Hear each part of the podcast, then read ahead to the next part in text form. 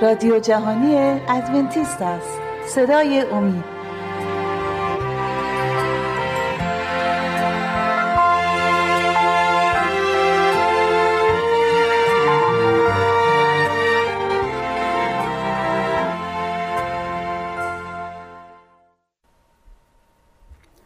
به نام خداوند بخشنده مهربان. درود به عزیزانی که در این لحظه آماده شنیدن برنامه صدای امید هستند. برمیگردیم به سوالی که در ابتدا مطرح شد که مسیحیت چیست. و امیدواریم که از بحث های گذشته کما, کمابیش داریم نزدیک میشیم به جواب کامل این سوال. در بحث های پیشین صحبت کردیم راجع به سیستم قربانی هایی که خدای قادر توانا جزء لای تجزایی از برنامه نیایش و عبودیت انسان نسبت به خدا قرار داد. چه لذتی می باید باری تعالی از ریختن خون حیوانات ببره که چنین اصرار داشت که انسان برای آمرزش گناه لازم است حتما حیوانی رو به قتل برسانه یا ذبح بکنه و او را بر مذبح قربانی قرار بده. آیا ملت این بود که این قربانی ها رمز بزرگی از یک برنامه کلیتر نجات در بر داشتند که خداوند توسط این قربانی ها می‌خواست این رمز رو برای انسان آشکار بکنه؟ توضیح دادیم که چگونه از حضرت آدم گرفته تا زمان عیسی ابن مریم این رسم بسیار بسیار پرمفهوم ادامه داشت و حتی در زندگانی خود مسیح و قبل از اینکه به صلیب آویخته بشه با هواریون این رمز را اجرا کرد. بری بیعیب یک ساله را قربانی نمودند و در آخرین شام این بره رو قربانی شده رو با هواریون میل نمود. قرار بر این بود که بره اولا بیعیب باشه. ثانیا استخوان این بره هرگز نباید شکسته بشه. و بعد مدامن قرار بر این بود که گوشت این بره را با مقداری از سبزیجات تلخ تناول کنند. قربانی این بره در یک جهت در آن شبی که عیسی با هواریون خود میل نمود برمیگرده به آخرین شبی که قوم بنی اسرائیل میباید از سرزمین مصر خارج بشند. برای خروج و رهایی از مصر و عبودیت تحت دست مصریان خداوند به موسی دستور داد که بره را قربانی کنند و خون این بره را بر تو ستون در ورودی منزل بپاشند و بعد اصاب دست و آماده گوشت این بره را با مقداری از سبزیجات تلخ میل بنمایند و آماده بشن تا به محض اینکه دستور داده میشه از کشور مصر خارج بشند. جالب اینجاست که عده از مصریان که پی به یکتاپرستی یهود برده بودند و تا حدودی خدای اسرائیل را میپذیرفتند آنها نیز بره زب نمودند و خون بره را بر دو پایه در ورودی منزل پاشیدند.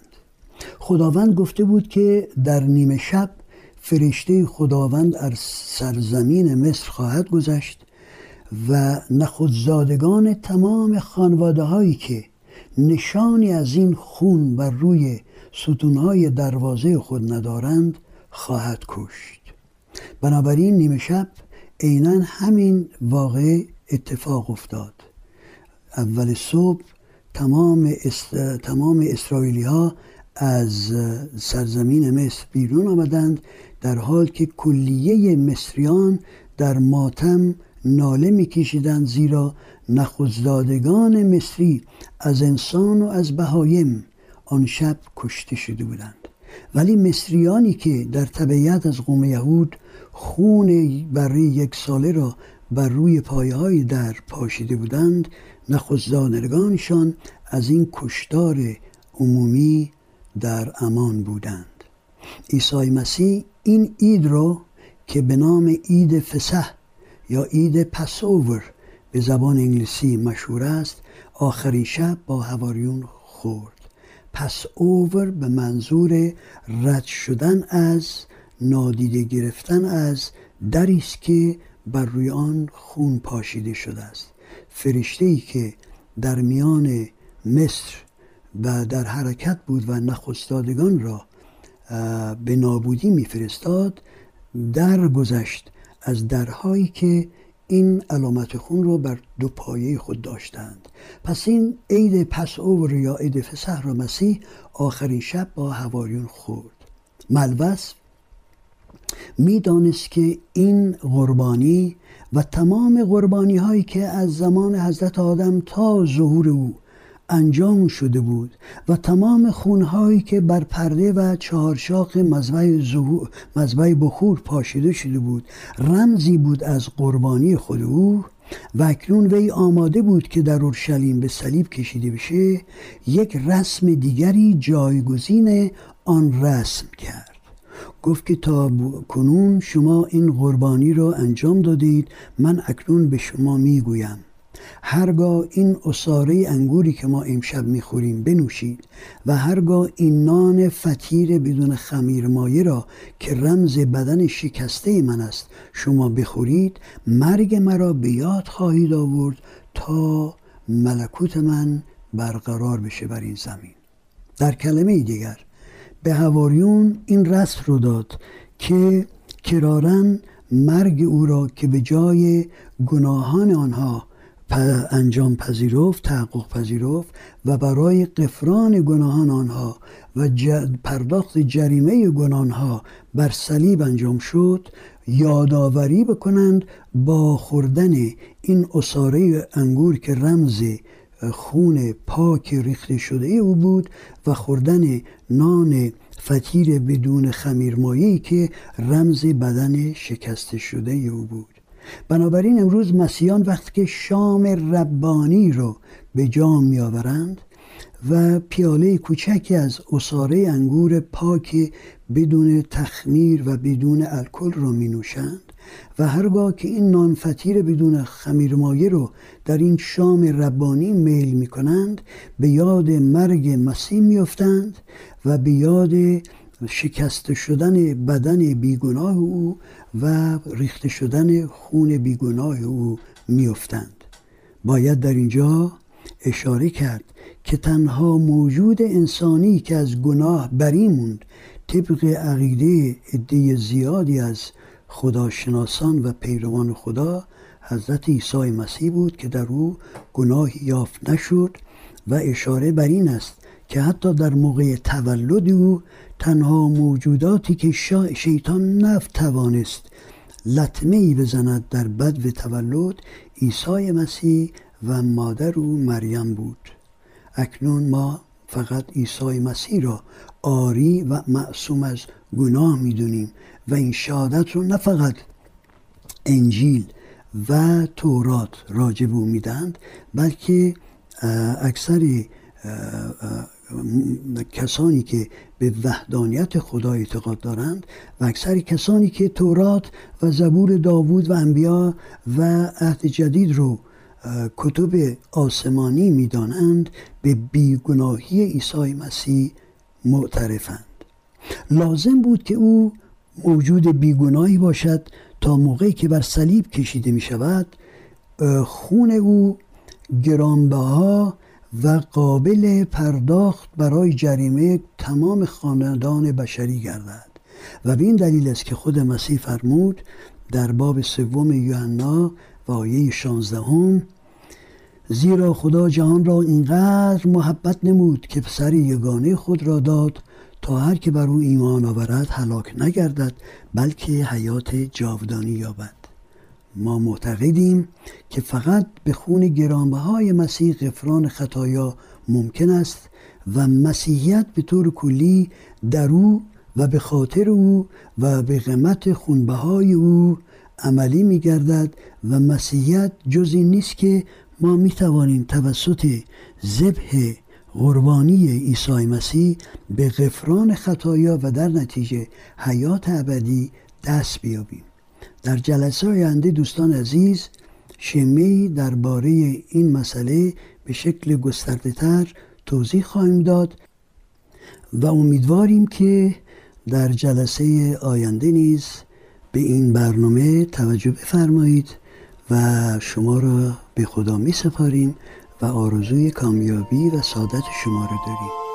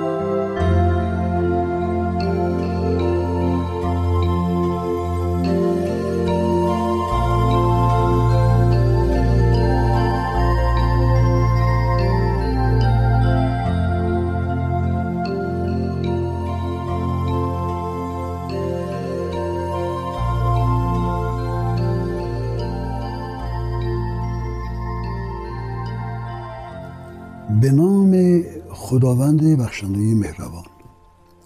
درود به عزیزانی که در این لحظه آماده شنیدن برنامه صدای امید هستند. برمیگردیم به سوالی که در ابتدا مطرح شد که مسیحیت چیست. از بحث های گذشته کما بیش داریم نزدیک میشیم به جواب کامل این سوال. در بحث های پیشین صحبت کردیم راجع به سیستم قربانی هایی که خدای قادر توانا جزء لای تجزایی از برنامه نیایش و عبودیت انسان نسبت به خدا قرار داد. چه لذتی می باید باری تعالی از ریختن خون حیوانات ببره که چنین اصرار داشت که انسان برای آمرزش گناه لازم است حتما حیوانی رو به قتل برسانه یا ذبح بکنه و او را بر مذبح قربانی قرار بده. آیا ملت این بود که این قربانی ها رمز بزرگی از یک برنامه کلیتر نجات در بر داشتند که خداوند توسط این قربانی ها می‌خواست این رمز رو برای انسان آشکار بکنه؟ توضیح دادیم که چگونه از حضرت آدم گرفته تا زمان عیسی ابن مریم این رسم بسیار بسیار پرمفهوم ادامه داشت و حتی در زندگانی خود مسیح و قبل از اینکه به صلیب آویخته بشه با هواریون این رمز رو اجرا کرد بری بیعیب یک ساله را قربانی نمودند و در آخرین شام این بره رو قربانی شده رو با هواریون میل نمود. قرار بر این بود که بره اولا بی باشه. ثانیا استخوان این بره هرگز نباید شکسته بشه. و بعد مدامن قرار بر این بود که گوشت این بره را با مقداری از سبزیجات تلخ تناول کنند. قربانی این بره در یک جهت در آن شبی که عیسی با هواریون خود میل نمود برمیگرده به آخرین شبی که قوم بنی اسرائیل میباید از سرزمین مصر خارج بشند. برای خروج و رهایی از مصر و عبودیت تحت دست مصریان خداوند به موسی دستور داد که بره را قربانی کنند و خون این بره رو بر تو ستون در ورودی منزل بپاشند و بعد اصاب دست و آماده گوشت این بره را با مقداری از سبزیجات تلخ میل بنمایند.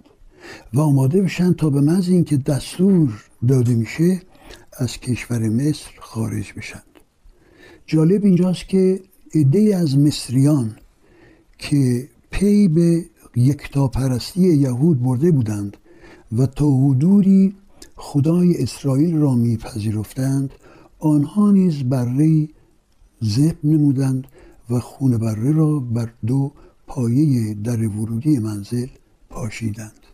خداوند گفته بود که در نیمه شب فرشته خداوند از سرزمین مصر خواهد گذشت و نخودزادگان تمام خانواده هایی که نشانی از این خون بر روی ستونهای دروازه خود ندارند خواهد کشت. بنابراین نیمه شب عینا همین واقع اتفاق افتاد. اول صبح تمام, است... تمام اسرائیلی ها از سرزمین مصر بیرون آمدند در حال که کلیه مصریان در ماتم ناله میکشیدند زیرا نخوزدادگان مصری از انسان و از بهایم آن شب کشته شده بودند. ولی مصریانی که در طبیعت از قوم یهود خون برای یک ساله را بر روی پایهایی در پاشیده بودند نخوزدادگانشان از این کشتار عمومی در امان بودند. عیسی مسیح این اید رو که به نام اید فسح یا اید پسوور به زبان انگلیسی مشهور است آخری شب با هواریون خورد. پس به منظور رد شدن از نادیده گرفتن از دری است که بر روی آن خون پاشیده شده است. فرشته ای که در میان مصر و در حرکت بود و نخستادگان را به نابودی میفرستاد در گذشت از درهایی که این علامت خون رو بر دو پایه خود داشتند. پس این عید پس اوور یا عید فسح را مسیح آخرین شب با هواریون خورد. ملوس می‌دانست که این قربانی و تمام قربانی هایی که از زمان حضرت آدم تا ظهور او انجام شده بود و تمام خونهایی که بر پرده و چهارشاق مذبح بخور پاشیده شده بود.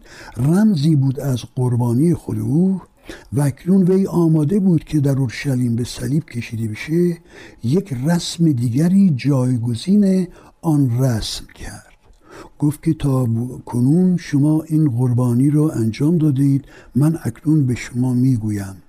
هرگاه این اصاره انگوری که ما امشب می‌خوریم بنوشید و هرگاه این نان فتیر بدون خمیرمایی را که رمز بدن شکسته من است شما بخورید مرگ مرا به یاد خواهید آورد تا ملکوت من برقرار بشه بر این زمین.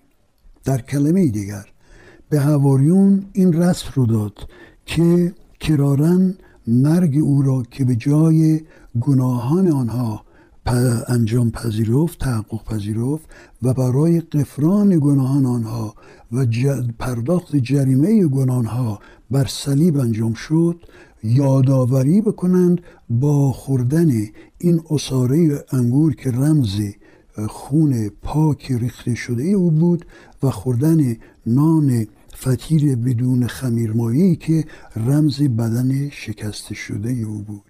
بنابراین امروز مسیحیان وقتی که شام ربانی رو به جام میآورند و پیاله کوچکی از اصاره انگور پاک بدون تخمیر و بدون الکل رو می نوشند و هرگاه که این نان فتیر بدون خمیرمایه رو در این شام ربانی میل می کنند به یاد مرگ مسیح میافتند و به یاد شکسته شدن بدن بیگناه او و ریخته شدن خون بیگناه او میافتند. باید در اینجا اشاره کرد که تنها موجود انسانی که از گناه بری موند طبق عقیده عده زیادی از خداشناسان و پیروان خدا حضرت عیسی مسیح بود که در او گناهی یافت نشد و اشاره بر این است که حتی در موقع تولد او تنها موجوداتی که شیطان نفت توانست لطمه ای بزند در بد و تولد عیسی مسیح و مادر او مریم بود.